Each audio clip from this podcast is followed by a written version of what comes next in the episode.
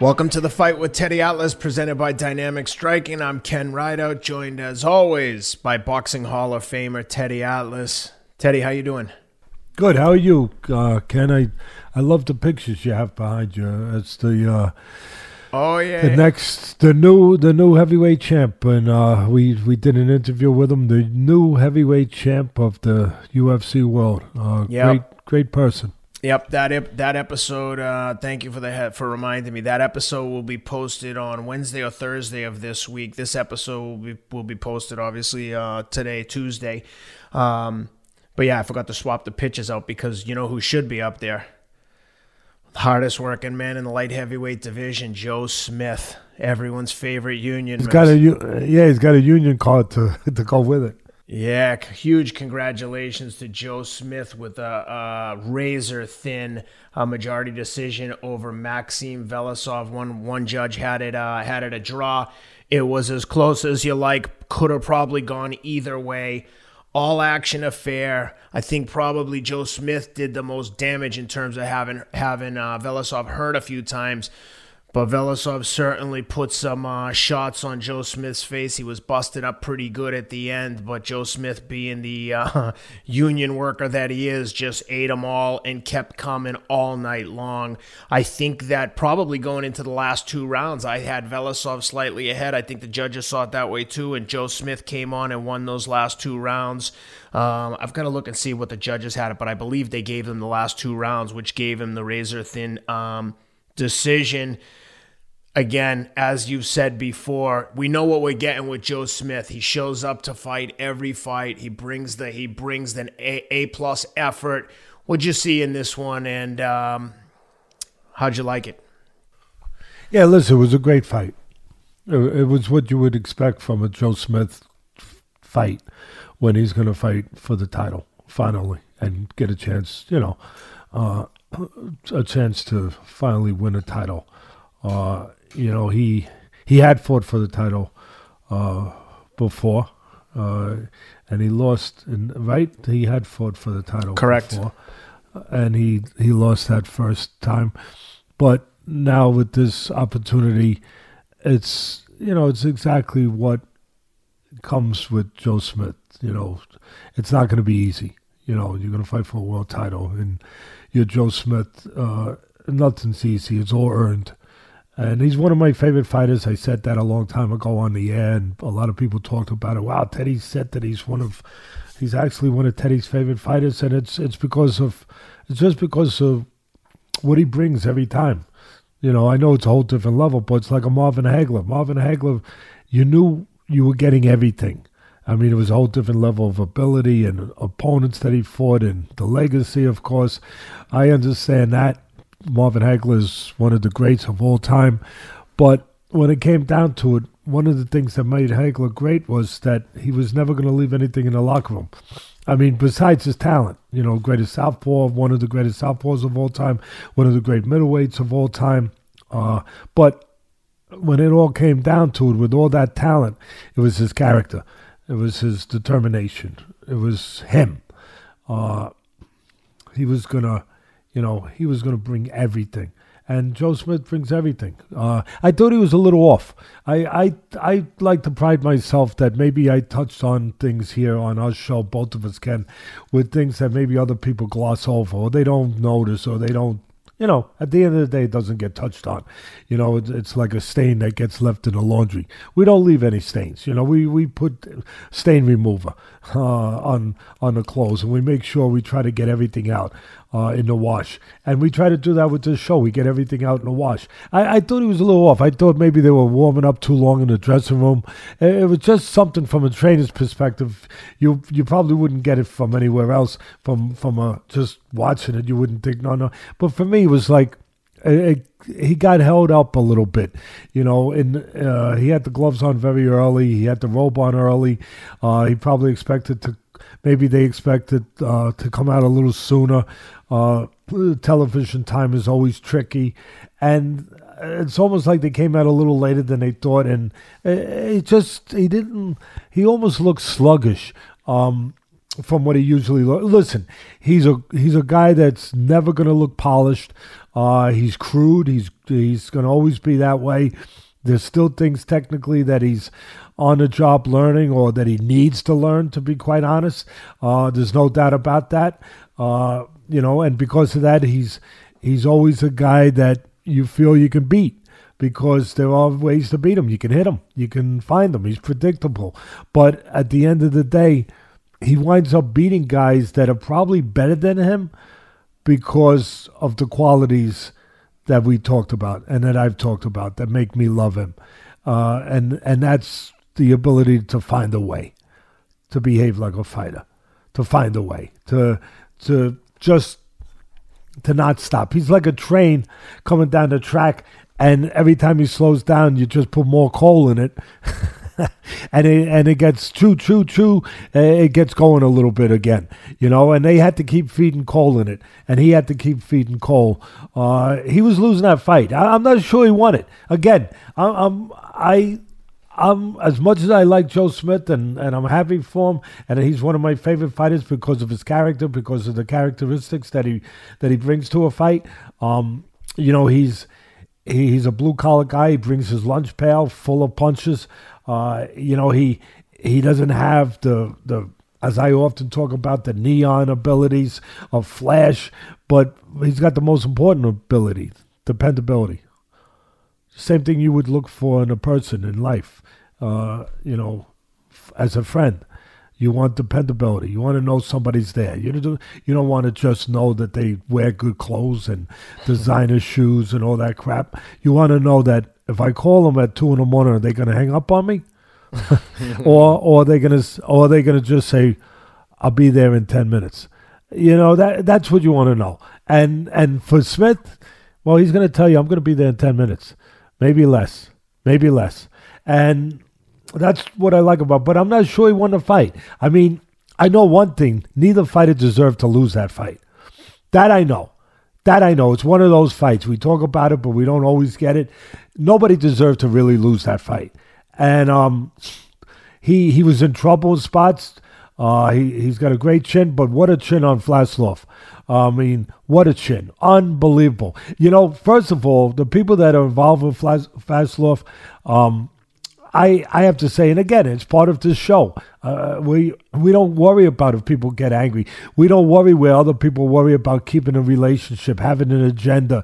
Uh, it, it's about the truth. It's about what what my judgment tells me to say to the people out there that need to hear it or should hear it, and maybe they're not hearing it somewhere else. But Vlasov's people you should have taught this kid to keep his hands up. You know, he was he would he was technically better than Smith, and and guys are technically better than Smith, but they're not better in areas that at the end of the day, you know, win for him and that count the most. But he was definitely technically better, better, and I tweeted it during the fight, and just as tough as Smith uh, in his own ways. And what a chin! Because when he got hit, he got hit by a big puncher. Smith is a really good puncher. He's physically very strong, very determined, and he's a terrific puncher. And he got hit with right hands in the middle of throwing punches that usually would knock a guy cold. And this guy took it. He got hurt towards the end. He got hit behind the ear. He got broken down a little bit, and I think that's what gave him the fight, as you as you alluded to. Uh, down the stretch, he pulled it off. All three judges had uh, Joe Smith winning uh, the last two rounds, and one judge gave him um, the 11th, 10-8. Yeah. But yeah, and, and to your earlier point, Smith had fought twice for um, titles in the past. He lost to uh, Bivol for the WBA, and he lost to um, uh, Sullivan Barrera for the WBC. Yeah, and, and the third one was the Chum. And, and Bivol's a special. Yep. Yeah, Bivol's a special guy too. Bivol's very smart. Very he's he's you know he's harder to hit than than Vlasov is. Uh, he's a more sophisticated boxer, very experienced from the amateurs. Uh, and Smith is you know Smith has graduated since then too, but with getting back to the fight and Vlasov, uh, if somebody taught him to keep his hands up, he might have won that fight. Because when he did get caught, he got caught so clean. Yep. So clean. I mean, Smith got caught, but not as clean sometimes. He had his gloves, he blocked it a little bit, you know, he slid with it. But when Vlasov got hit because of the lack of the habit of having his hands up, being taught to have his hands up as he punches, after he punches, after he moves, when he moves, he was he was getting creamed. I mean, he was getting slaughtered by clean punches, and that's that's the way he won the fight. Uh, again, very close. Uh, technically, I don't know that I would have gave it to Smith. I, I didn't score it round by round, but Vlasov was obviously out punching him. He was landing a lot of punches. Uh, again, he was the technically superior guy. But at the end of the day, that's not what it's all about. That's not the only thing that it's about. You know, that's why I say to the people when we talk about this, we're connecting the dots of fighting in life, is that you can, there's certain things you can't get. You have to get from birth, from genetics, you know, your genes. But then there's other things you can. there's a great shopping center out there. You go out and you go freaking shopping. Bring a cart and fill it up. You know, it's called hard work. it, it's, it's, it's called discipline. It's, it's called determination. You know, it's, it's called forming yourself, developing yourself, demanding of yourself. It's called becoming something. Anyone can go out there. Anyone can go out. You don't have to be the fastest, the strongest, the biggest. You can go out there and you can learn technique. You can train harder than the next guy. You can be more determined than the next guy. You can get an attitude where you never, never, ever give up, never say no, where you develop a, a toughness to to overcome things, to never make excuses. And those are the things that you could see that Smith has gone shopping for. And you can see that Vlasov went shopping for. And Vlasov, again, uh, more developed in some areas, busier fighter, put his hands on Smith more, had Smith in some some troubled waters in spots. Uh, the thing missing from Vlasov, besides not keeping his hands up, he didn't have the power. You know, he's not that kind of puncher. Uh, to to the uh, in in some ways, you know, thank goodness for Smith uh, that he wasn't uh, the kind of puncher that Smith is. Because I don't know if Smith, even Smith, as great as his heart is and as great as his chin is, could have taken those punches. Um, you know, but he, he took a lot of punches. He got hurt in spot Smith. Uh, he overcame it, and to his credit, he won the fight you the way you would expect Smith to finally, in his third try, the third is the charm, they say. He won the title the way you would expect Smith to win it, having to come from behind, you know, having to lay it all out, having to find a way, you know, having to behave like like that that that just solid guy that's going to find a way, that's going to do it the hard way, quite frankly. So it was, if Hollywood wrote it up, that's the way they would have wrote it up. That's the way, that's the way he was supposed to win it and would have to win it. And he did. And he did. He used that character. He used that reservoir of toughness and all the things that I often talk about on this show and that I'm talking about right now. Uh, he went to the well. That's going to the well. He went to the well. Um, and but I don't want to take anything away from Vlasov. I, I again, uh, he could easily had his hand risen. Uh, I'm not saying it was a, uh, you know, it was a corrupt fight or it was, uh, it was close enough where you know you can't you can't go crazy. You can't go crazy. But uh, I can I can tell you one thing. I can tell you one thing that and that somebody else wouldn't talk about. You knew who they wanted to win before. And this is a guy who loves Smith. This is a guy who's been doing nothing but pushing Smith before he got to this place. Uh, and and and speaking, uh, you know, all these accolades about Smith. But again, I'm going to say all of it. And part of it is they only wanted one, the promoters, the TV. If if you're paying attention at all, Ken, you knew who they wanted to win. Oh yeah, they they did a piece. They did a, a piece of being a union man, being the whole thing on Smith. Uh, they set the table for Smith to be anointed to champion. He had to do his job. Uh, I think it was a tougher job than anyone expected it to be. I don't think that anyone there expected it to be quite as tough as it was. Maybe even Smith didn't expect it, but he was, but he, but he handled it. He handled it. He handled it. But um, at the end of the day, you knew by the way they were setting it up that it was being set up for Smith. And, you know, you always look at where the powers are. I know both fighters are promoted by, by Arum and Top Rank, but there was only one that they could prosper more from winning, and that's Smith, quite frankly. He's got a story behind him. You know, that old saying, Ken, follow the money. I mean, really, it's consistent. I mean, he had a story behind All you needed to know, if you had any doubts about what I'm saying right now, is Look at in the late rounds when he got hit behind the ear, he got hit behind the head, and he went down and he took the time and he recovered. And there's no doubt that there was a dynamic in that fight. It allowed it allowed Vlasov to recover a little bit, you know, because he was getting worn down. And it looked like he was going to get stopped towards the end, maybe. And then, you know, he got that little bit of a, a break, a little bit of a reprieve, and he got that little rest. And all you needed to know was you saw a man, a balding man, run towards the ring screaming at the ref. Well, that was Carl Moretti, for the people that don't know, who works for Top Rank. He's with Top Rank, screaming at the referee because obviously they didn't want him getting that rest. They wanted Smith to be able to knock him out. And of course, with him was his other promoter, Joe DeGuardia, who does a good job. He's he's from he's a uh, guy from New York, known him all my life. He won the Golden Gloves. He was a lawyer. He became a promoter. He's doing he's doing really good, and uh, they've done a good job in bringing Smith to where they brought him to. Uh, hats off to all of them. Hats off to his trainers. Hats off to those people that have been like father figures. I understand his trainers have been like father figures to him. They've done a great job, and they deserve everything that they're going to get now. But you could understand that. They Joe DeGuardia, you understand you know, he's got a horse in a race. That that's that's his guy. He's run. But Carl Moretti, the, you know, you're not supposed to show you're not supposed to show that. But it's boxing. You could do anything.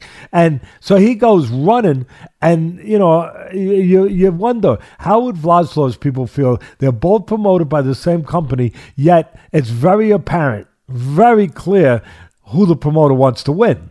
It's not you. It's not you. So again, it's it's nothing criminal. It's, uh, I think they were just, yelling at him because he was in he instead of being in a neutral corner to recover from the shot behind the head, he was in his own corner getting instruction from his coach while he was yeah, supposed to. But the yeah, but the point. But yeah, is, your point is valid. Yeah, they're, they're screaming at the. Ref. The point is they're attacking the referee to because they're they're looking to get an advantage for Smith, their guy. Yeah, they're they're looking out for their guy.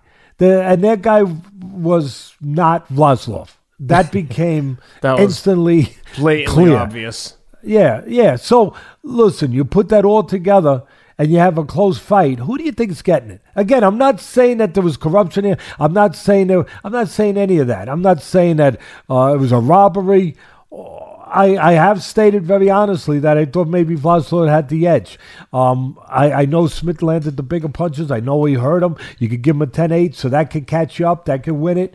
Um, so I have no problem with him getting it um, at the end of the day. There's justification for it. He earned it. He earned it. They both earned to win, like I said.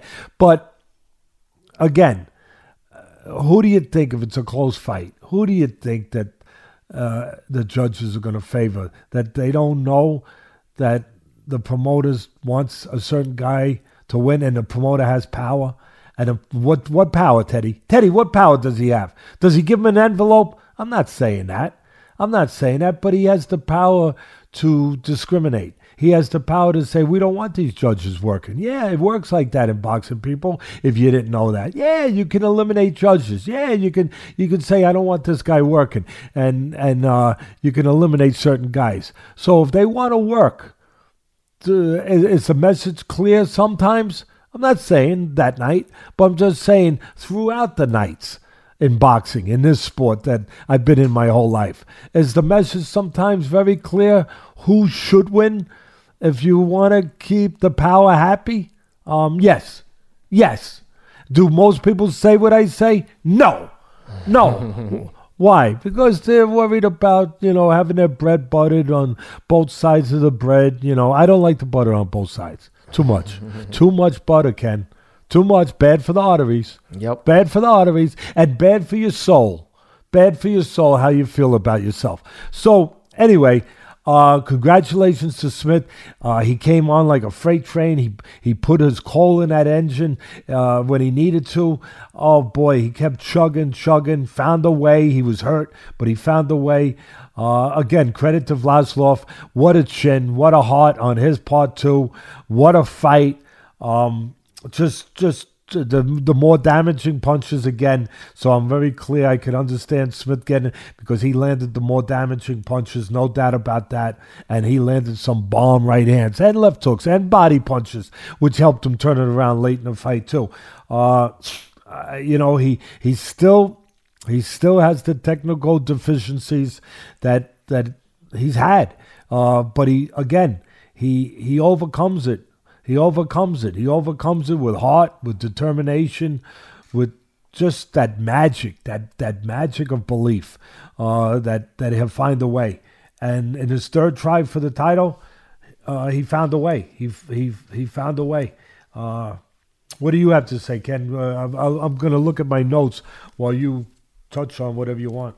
Yes, just super happy for um, Joe Smith Jr. They're talking about a possible unification fight now with uh, the monster Beterbiev. I don't think that's a good matchup for Joe Smith, but super happy to see Joe finally get a legitimate world title, the WBO champ. Um, yeah, I think you covered everything. It was Maxim. Yeah, not Vlasov's. pretty. Listen, not not always pretty to watch, Mister Smith. You know what I mean? No, not, but Vlasov had a very awkward style. Oh yeah, but you know what? I think that's overemphasized. I know everyone threw that word around awkward, awkward, awkward, awkward. I've seen more awkward guys. I've seen more unorthodox guys. Um, I I think he was more than awkward. He was a little tricky and and let's give him credit for it instead of uh, making it sound like a negative. Oh, he was awkward. Yeah, listen, he was tricky. Uh, he was he was he threw the punches at the right time. He threw them quick. He put them together. Uh, he did little things like stepping out at the right time, stepping in, uh, controlling the rhythm in spots, uh, getting the rhythm, yep. knowing how to get the rhythm of the fight. Uh, so eh, you know, but but at the end of the day. Uh, he wasn't so awkward that you couldn't hit him. That's no, why no. Smith won because no, Smith could hit him. Away from no, Smith. no, I'm not saying you. Other people and and Smith. Listen, Smith hit him when he had to hit him and turned it up when he had to turn it up, and his power, his power and his heart came through for him. Uh, you know, at the end of the day. Uh, you know, if you're looking to go to a beauty pageant, you're not going to a Smith fight, you know what I mean? uh, but but you're going to a fight. You're going to a fight, and that's beautiful. That is beautiful. There's beauty in that. There's beauty in seeing a man bare his soul, not afraid to bare his soul, not afraid to show his weaknesses and then overcome it with his strengths. That there's a beauty to that. There's a beauty to say, yeah, I know I'm not perfect. Yeah, but you know what? I'm gonna be the freaking best I can be, and maybe even better than the best I can be. Yeah, What's that, Teddy? What do you mean the better than the better? Better. I'm, I'm willing to go to a place that maybe I didn't even know existed until I get there. That's what makes Smith a guy that you want to follow yeah. and makes Smith uh, a champion right now. Congratulations, Joe Smith. Congratulations to all your people uh, that have been with you from the beginning, your trainers, all those that I know they've been with you from the beginning, your father, everybody. Uh, congratulations to Joe, uh, everybody. You, you deserve it. You, you freaking earned it. Yep. And we go from uh, the wily old veteran in Joe Smith to the young up and coming prospect Jaron Boots Ennis with a big win over another veteran, Sergey Lipinets, in um, over on Showtime. He um, stopped him via uh, six round KO. Boots Ennis looked good, man. He's a, incredibly athletic. Look, uh, Lipinets is a veteran, been around for a while, but he was able to land some punches. But man, Boots Ennis had some power on his shots. What'd you see in that one, and what do you think of uh, the young Boots Ennis? I see a guy in Ennis.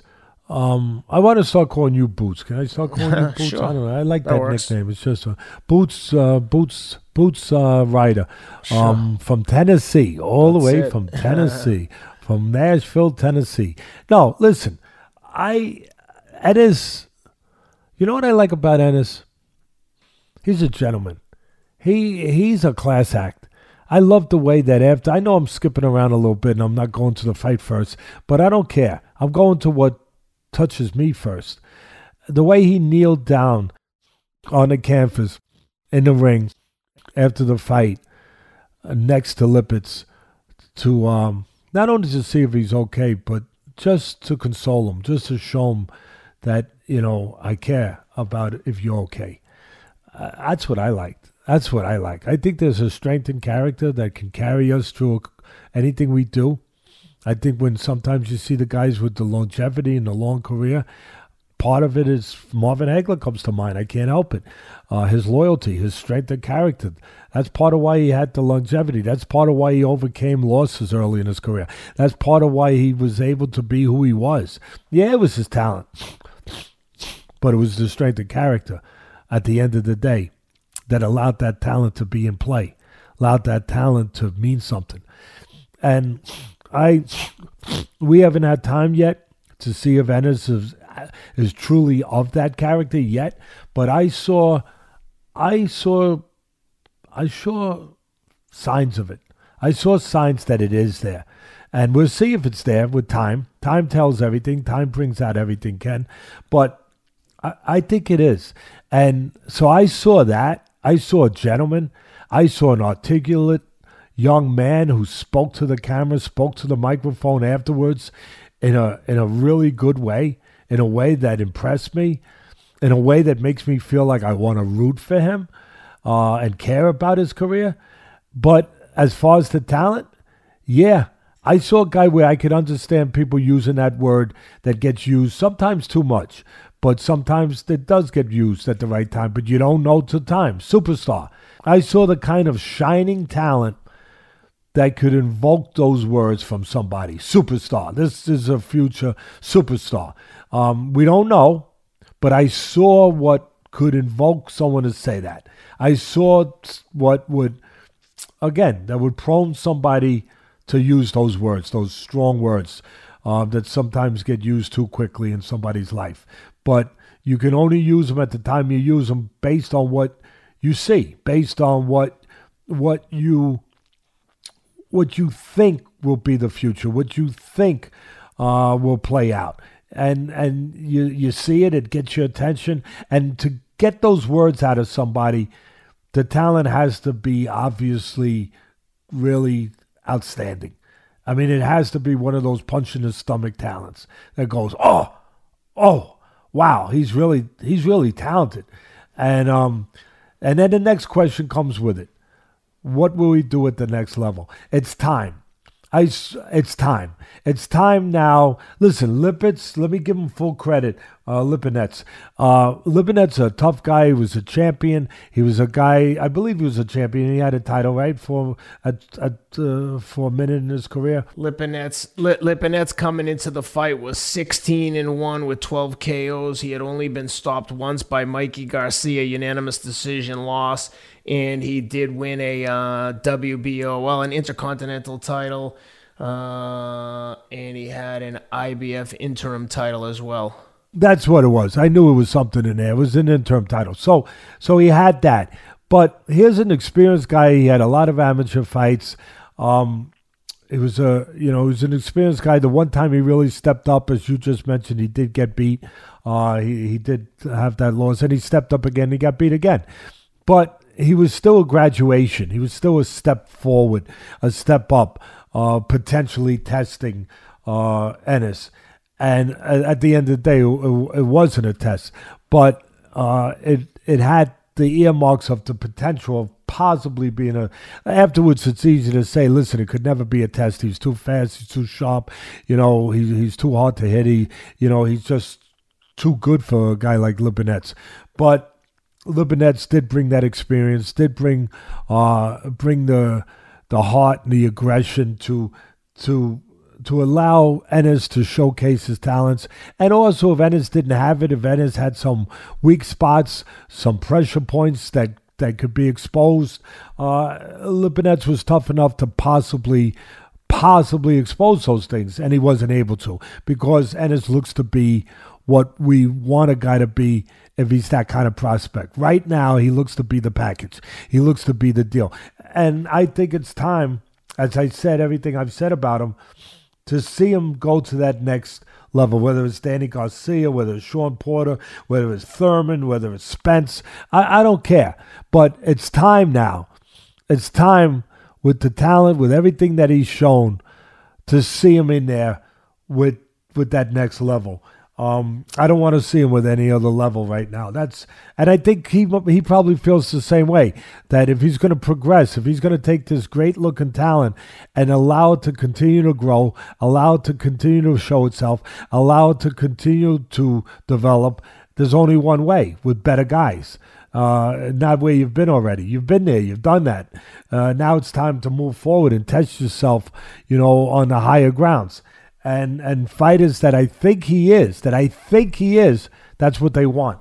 That's what they want at the end of the day. So it'd be um, interesting to I, see him in there with uh, Danny Garcia and all Philadelphia affair. Although I think Danny said he's going to probably move up in weight classes, but the welterweight division certainly has some young up and coming superstars with um, Boots Ennis and Vergil Ortiz. Yeah. Hey, listen, Ken, I'm glad you brought that up because that's why I mentioned Danny Garcia. But you know, he he's in a he's in a I'm glad he's in that division because a guy with that much talent, if he wasn't in a really tough division, I mean, he could just he could just walk around the bases. He's he's gonna he's gonna have to run around the bases. But but if he wasn't in a, if he was in some of those other divisions, I'm I'm I'm just saying there's there's some that have little softer softer spots. Uh, the welterweights not one of them. The lightweights is not one of them. The light heavyweights is not one of them. So um, he he's gonna he's gonna have to earn his way, uh, even with that great talent, and show that that he's got. We know what he's got on the outside. Now he's got to show what he's got on the inside, uh, the fortitude, the the belief, the toughness, the resolve.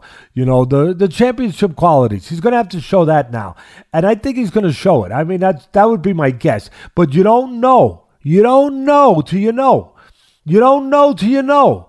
And I'm going to bring up an interesting thing for people out there. I think it's interesting, Ken, where we thought the same thing about a guy named Adrian Broner at one time.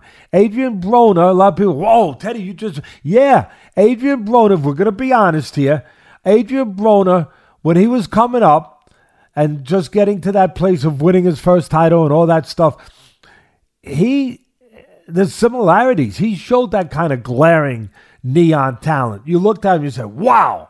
It's kind of like you look at Ennis. Wow. I'm looking at somebody with great talent. I'm looking at somebody who could be a superstar. I'm looking at somebody who's great or could be great. And I think when I looked at it, I, I tried to I tried to rack my brain and say who who does he remind me of, and that I could make the point on my show on mine and Ken's show that that we don't know till we know. We know what we're seeing looks great, but it still has to be tested. And when he fights the top guys, the next echelon, the next level. And then it hit me Broner. Broner was just as impressive. Broner was just as talented. He showed you all that stuff. And then, of course, eventually when he got to the top, he, he faltered. He faltered at the top with the top guys. That's where he where he got his you know where he where he had his stumbling block and where he had his losses, uh, a couple losses that he has. But it was it was also attached to that was it looked very similar until you until they opened their mouth, until they uh, until and I'm not trying to knock them. I'm I'm I'm being honest. I'm saying what's happening. It, very similar until until you got a peek a little bit, a little bit at what was behind the talent. And listen, you could call bravado, ego, cocky, arrogant, but it, it probably went a little beyond that. Probably a little beyond that. But listen, that was his what he wanted to do. That's what Broner wanted to project. Okay. And listen, he made a lot of money. Give him credit. He's still around. He's not gone. But um, I think the best of him is gone. But he's still around. But uh, what I'm the point I'm making is you didn't know about Broner till you knew, as much as you thought. Just like Ennis, we think we know, but until he fights those top guys, you don't really, you don't really know if it's going to translate to that level. And so it's the same thing to say about Ennis. I think that I know one thing that's different. I think I know that he's more stable. I think his character, his personality, um, maybe the people around him, I don't know. But just from hearing him and seeing what he did after the fight and hearing him talk, what I feel that I do know, Ken, is that in the areas that help you carry your talent, that help that talent travel and make the journey it has to make through all the difficult areas that it has to go through, all the stops that it has to go through. I think that makeup is more stable. That personality, that whatever you want to call it, character, temperament, uh, that became apparent. That became obvious that he's more he's more stable in those areas. He's more solid in those areas. He's more together in those areas. And that that's important. Mm-hmm. That's important as you make that travel to the higher peaks of the mountain, so to speak. It's important to have those qualities, to have that stableness, if you will, yeah. um, to you. And so I'm I'm a fan I'm on board. you know, give me the Kool Aid. I'm drinking it. Um, you know, because I'm I'm in the camp of Ennis right now until he proves me wrong.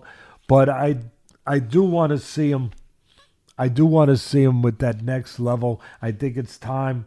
Um, I I think it's time. I also uh, I have to mention again. We do the laundry. We don't leave spots, Ken even if you spilled that Coke or whatever drink is on your shirt. I know, I know. Before your wife put it in a, she'd hit it with some of that stuff that makes sure it comes out. That's what we do on this show. Uh, we're not leaving any spots, and I, I have to mention that during the broadcast, you the corner of Lipinets, you know, they they just I couldn't help it. I mean, as a trainer, maybe I'm paying more attention than the average fan, but I'm one. I like to ask a question to fans out there, really, and to you, because to me, you you represent the fans. I I, I did anybody feel anything was a little missing when they heard the corner of Lipinets, who obviously it turned out he was in over his head, but when you first make the fight, you you're hoping that it's going to be different. And up until it's not, you you got to do everything you can. And to hear the corner saying basically uh, when he comes back and he's really obviously he's in a tornado of talent and a right. I mean he comes good back description. And, and and the and the corner's saying you're doing good. You have to back him up and you have to try harder. What? try harder. Why, why don't you go try harder? I mean, I, uh, last I checked, I was trying pretty freaking hard. I was trying pretty damn hard. I got to try harder. That's the best you can. I mean, I, I, I, I mean, maybe a little more sage advice than that. Maybe, maybe I'm wrong, but, but uh, I mean, I'm, I'm, I, am i am thinking that a fighter that's been through what he's been through, uh, maybe he's looking for a little something more than that. You got to try harder, and uh, you know, you got to you got to go try harder when when he's in there with a with a whirlwind of talent and the the guy's doing the, everything he can and it's just not good enough. Uh, maybe give him a little some. Maybe you, maybe you give him some other advice. Maybe like uh, try this or try that. You know, something tangible, something that maybe has hope attached to it, that maybe has uh, has result changing results attached to it. Maybe, maybe, but try harder. I don't know. And then and then just to finish on that again, I don't know if the fans and and the commentators. I always wonder. I guess they want to be friends with people, whatever. I don't know, but you don't. It doesn't strike you to hear that during the to to comment on it. Maybe that's why I'm not a broadcast anymore. I don't know, but it doesn't strike you to say, hey. Uh, maybe I should mention this. It's part of the it's part of the event. It's been heard by by everybody that's listening, and it also it's part of it's tangible to say something about it. It's because it, it's part of the influence on a fighter. Anything that could influence the outcome of the fight as a commentator, as a color commentator, it's your responsibility to say it. And, and and the advice from the corner, like if a guy's got a cut, you should say it. If he's bleeding into his eye, you should say it because it could obstruct his vision. It could impact the fight. You should say it. If the guy hurts his hand, you should say it. If, if the whatever it happens to be, if the guy's stepping the wrong way with a southpaw, you should say it.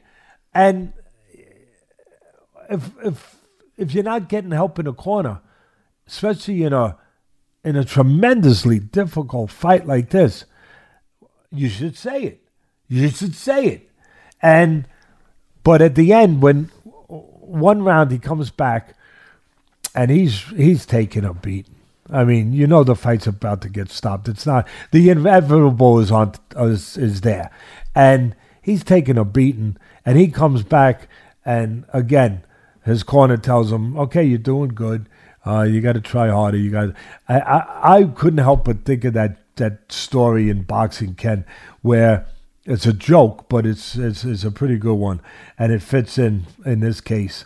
Maybe unfo- unfortunately, I, I couldn't help but think of the story where the fighter's getting the crap beat out of him, and he comes back to his corner just like that, and the corner says, "Hey, you're doing great. You're doing everything's good. You're doing good." And just before the bell rings, the fighter says, "Hey, could you do me a favor?" Sure. Keep an eye on the ref because somebody's beating the crap out of me. I, I that pretty I, much I, sums it up. I, I I couldn't help but think that at the end of the day, um, I'm like I said, I want to see Ennis. I want to continue seeing him, and um, he he's he he looks like the real deal. We'll we'll find out. Time will tell. Yep.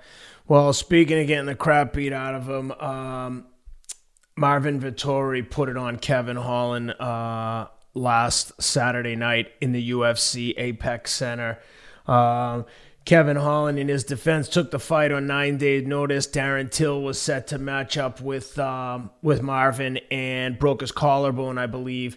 So um, Kevin Holland stepped in. He was just in action um, two three weeks ago. Um, lost a one sided fight and uh, back in action. And Marvin Vettori just took him down. I think a record eleven times. Just put it on him start to finish. I, I, to be honest with you, I was surprised it went the full five rounds. Credit to Kevin Holland for being so tough, but man, Marvin Vettori looked great. His only loss is a um, split decision loss to um, Izzy Israel Adesanya, the champ. So that looks to be the most likely rematch for, um, or the most likely next opponent for Israel Adesanya. Makes perfect sense that uh, Vettori gets another shot at the title. What'd you see in that one? Yeah, I mean, I listen. It was dominating. But the first thing I saw, why it was dominating, is geography. What I always say: who's going to control the geography of the ring or of the you know the chamber, uh, the octagon, uh, that suits their style, suits their abilities, suits their physical assets the best? Who's going to do that?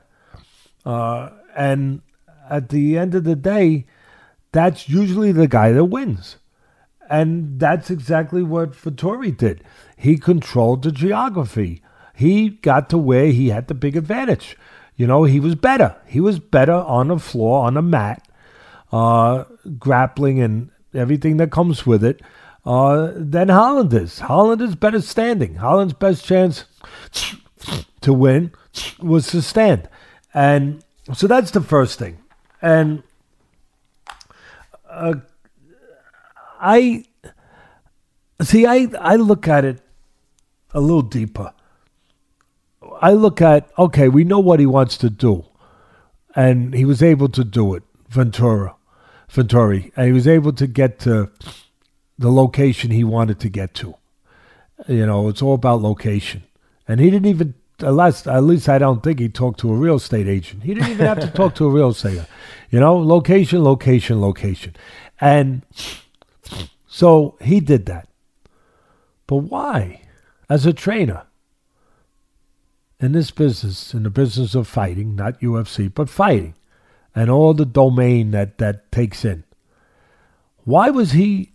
Why was Holland not able to figure out a way to keep his geography? See, that's the question I ask. Now I know it's simple. Uh, you just well, the guy got the geography, and that's that's it, Ted. That's it. He got to it. But why? He got there through effort. He got there through design Vettori, right? He got there through determination. He got there through practice. He got there through planning to get there. Well, you would think Holland did the same planning, knowing that he had the best chance to win standing. Why was he not able to do a better job of standing, of staying on his feet? Because what he needed to do was change range, use his feet a little bit to change range to keep distance. It wasn't enough to be on his feet. It was he had to keep a certain distance where Vettori, in order to shoot, he would have to expose himself. That he wouldn't be so close where he could shoot easily. And he was close enough where he could shoot pretty easily. And so for Holland to have a chance to win that match, he not only had to know that he had to throw punches standing, but he had to use his feet to create gaps, to continue to stay ahead of the other guy, to to to stay at a distance where he could be out of range, out of range from those shoots, and where he could be at a range where he could take advantage again of his physical assets, length, long arms, uh, quick hands, the ability to extend his punches, to get full extension on his punches, to, to be able to strike in combination, uh, to keep the offensive flow and rhythm going where it doesn't get disrupted by the guy getting in close and disrupting it. Uh, so, in other words, he had to get full extension on his arms, on his punches. He had to have the gaps with his legs in a ring to make sure that he was far enough off at all times to continue to have those advantages, to have that geography, to have that location. And he wasn't able to do it, only in spots. Only in spots. But, and I, I feel we touched on him two weeks ago on Holland. I like him. I like his character. I think he's a good kid. I, I think he's a talented kid. I think he's a tough kid. Uh, we touched on on his on his mentality and why I felt. And for people that didn't see it, I'm not going to really go down that road again. Go back and listen to the episode if you're interested. It was two weeks ago when when I did dedicate a certain amount of time talking about why I think that Holland uh, talks the way he talks, and then uh, at the end of the day, you know, has has wound up in a position his last couple fights where he hasn't been able to quite uh, back up that talk. I talked about where it comes from, that it, it's a protective device uh, for him. And what I think I saw in this match the other night was, again, the lack, as tough as he is, the lack of true mental toughness in another dimension, in another way. Yeah, he's tough here. He'll, he'll take a beating. He'll persevere. He won't give up. He won't.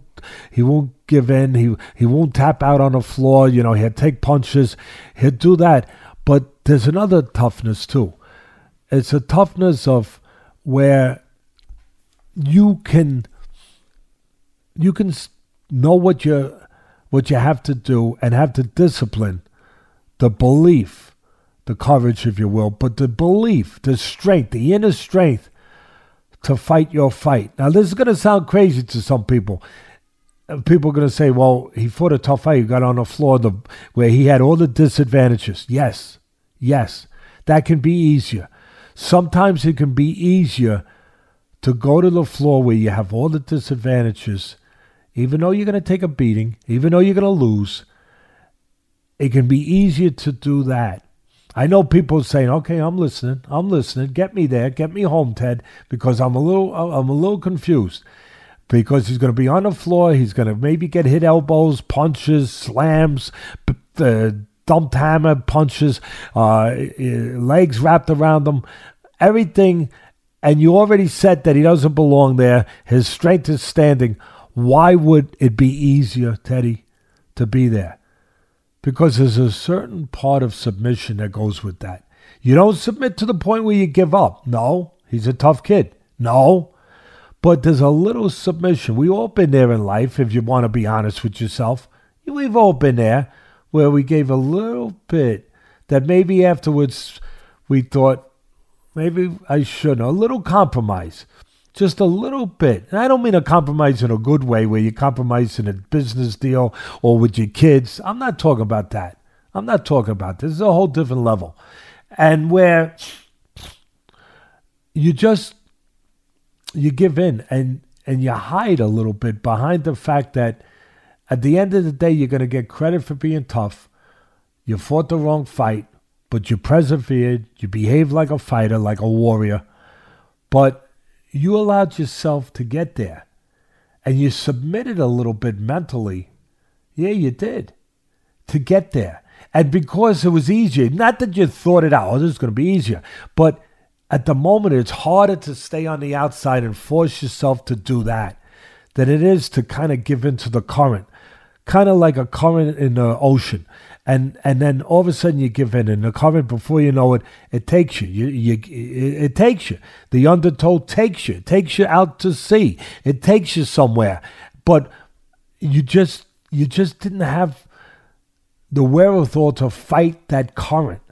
To and you gave in to the current and when that moment comes for Holland, I believe that I'm going to say something very powerful.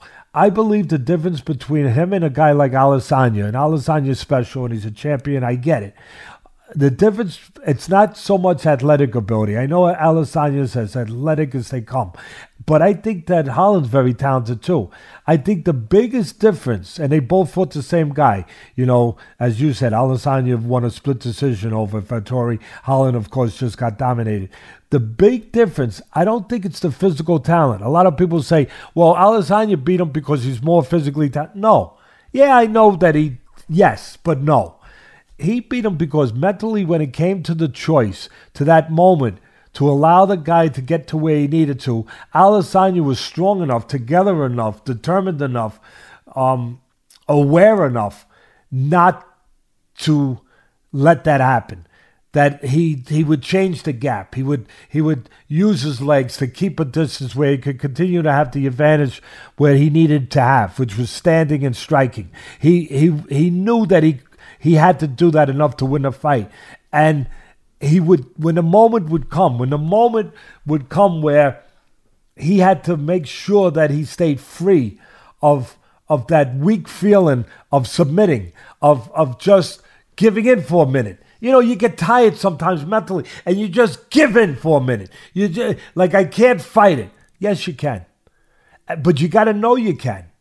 You got to know you can. And some people don't know they can some some people don't have that mechanism, that development in their mind, in their in their makeup. They don't have that development. They're tough, don't get me wrong, but they don't have the development yet where they can make that choice, where they can know that that I can it's not inevitable that I'm going to wind up being in the claws of this guy on the floor. It's not inevitable.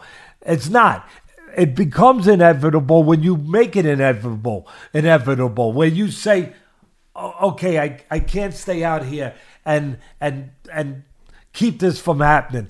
And and for that split second that you can't or you don't make it your business that you won't, you there's a there's a moment you're just letting the current take you. You you just let and and to be great, you can never let the current take you. You can never let it take you. And that's what the great ones do. They never let the current take them. Muhammad Ali with with Foreman, there, there were he's getting hit all those shots, and he never let the current take him. And then all of a sudden in the eighth round, there, he got separation, and that's what he needed. He needed separation from Big George, and he got separation. Pop, pop, pop, pop and he caught him with those combinations in the right hand and he sent George down and he did the unthinkable, the impossible. He beat the monster. He beat the monster.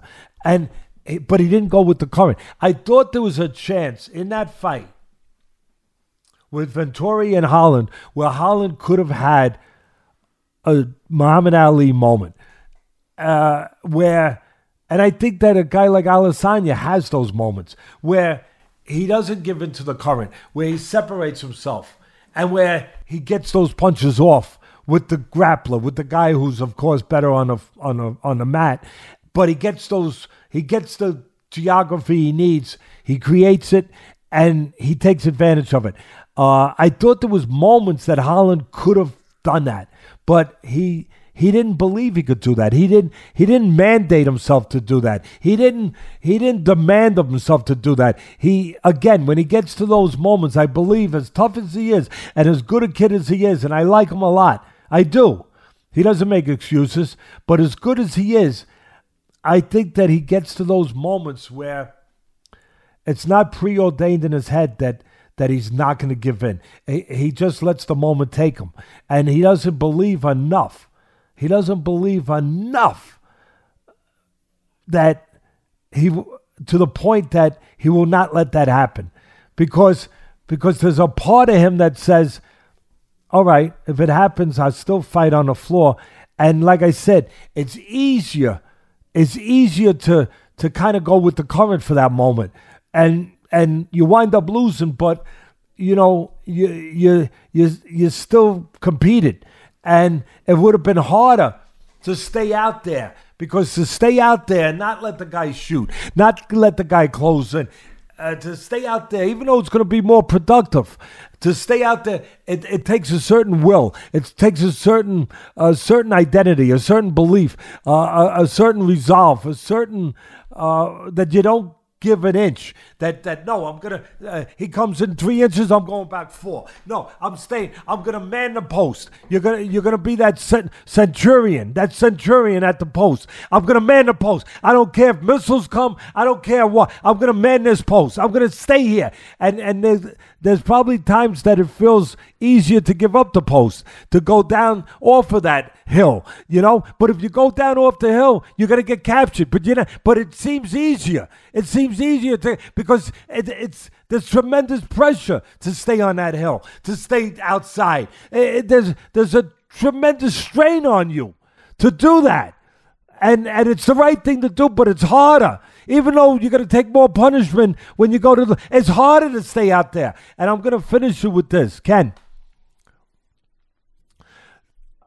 I hope people are hearing this because there's a lesson there for you. There was a fighter. There was a fighter. Everyone knows who he is when I mention him. He was a tremendous fighter, uh, multi division champion. Tremendous. But he always lost his biggest fights. Yeah, look it up but he was a tremendous fighter. And he became a big promoter. He's a multimillionaire, and he's a very famous guy. We all know who he is, Oscar De La Hoya. And he was fighting another very famous guy, a guy, a guy who's also a tremendous fighter, but a little better. A little better. Why? And who? Well, that was guy's name was Floyd Mayweather. And when he was fighting Floyd Mayweather, Oscar De La Hoya, when he was fighting him, he had the advantage with the length like I'm talking about in this fight, De La Hoya was kind of like similar to Holland. He, if you want to use that example and, and the parallels that I'm going to make, he had the advantage when he was on the outside with his jab. His jab was longer.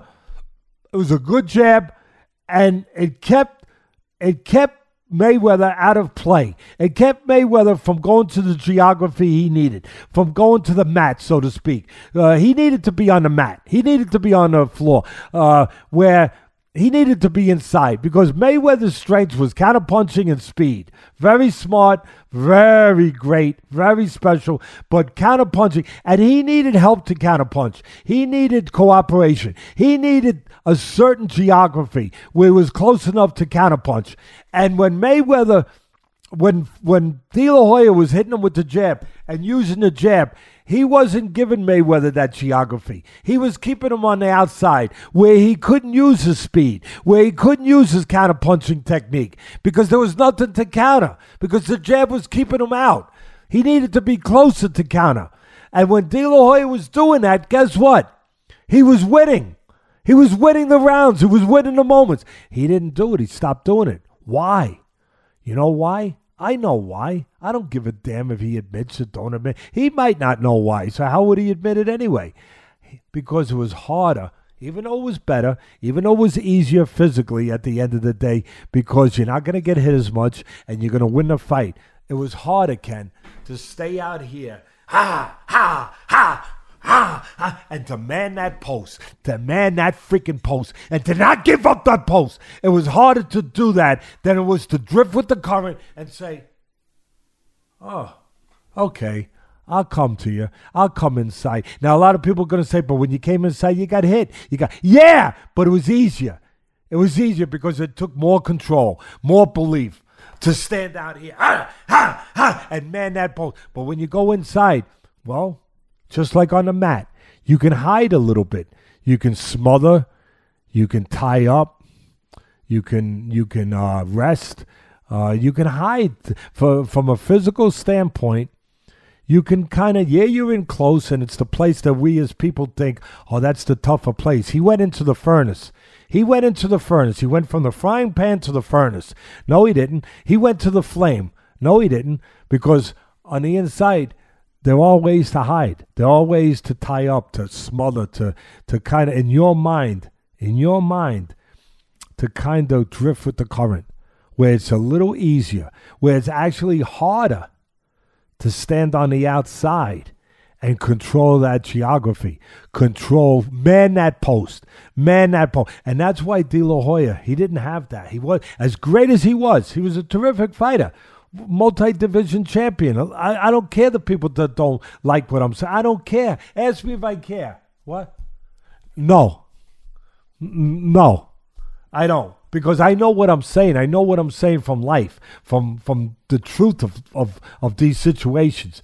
And what I'm saying is that that's why De La Hoya lost his biggest fights. Every time he fought a fight where he had to be that, that, where everything he was wasn't quite enough. Whether whether whether it was with Mosley or you know or or with Mayweather or what, whatever one of those really big or Trinidad is a perfect example where he blew the last three rounds and and and just gave the fight away.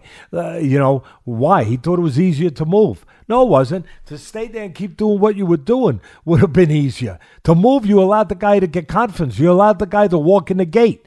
There was no, there was nobody keeping him from the gate anymore. There was no guard at the gate anymore. Where you were standing, you go bang, bang, making him earn everything and and making him hesitate. Now Trinidad just walked in because you were just running. You were just running. And I know a lot of people technically thought he still won a fight, but he lost the right to complain. He lost the right to complain about that fight. He yeah. because he of the way he behaved at the end. But what I'm saying is that was the mental thing that was missing from De La Hoya that he never won those those those epic big fights with those kind of special guys. That was that was short. There was a short circuit in the wiring, and that's what I saw with Holland. That that that's what's missing with this guy. Uh, I hope I described it properly for oh, everybody. Perfect. And hopefully Holland can rebound and get back on track. I made a mistake earlier when I said uh, um, Vettori only had one loss in the UFC. He also lost to Antonio Carlos. My apologies. His I meant to say his last loss in the UFC was a split decision to um, Izzy. But that'll be interesting to see where both go from here. Obviously, uh, Kevin Holland's got some work to do, but. Um, Teddy, that was a fun one. We've got an awesome conversation coming up later this week, like I said earlier, with Eric Nicksick and Francis Ngannou. I think we covered everything from this weekend, but uh, let me know if we missed anything. I'm sure the fans will let me know. well, yeah, they love you. They love to let you know. They love to let they love to let Kenny Boots know, especially if we missed anything in the UK. Uh, but nevertheless. Hey, we uh, love our uh, our brothers and sisters across the pond.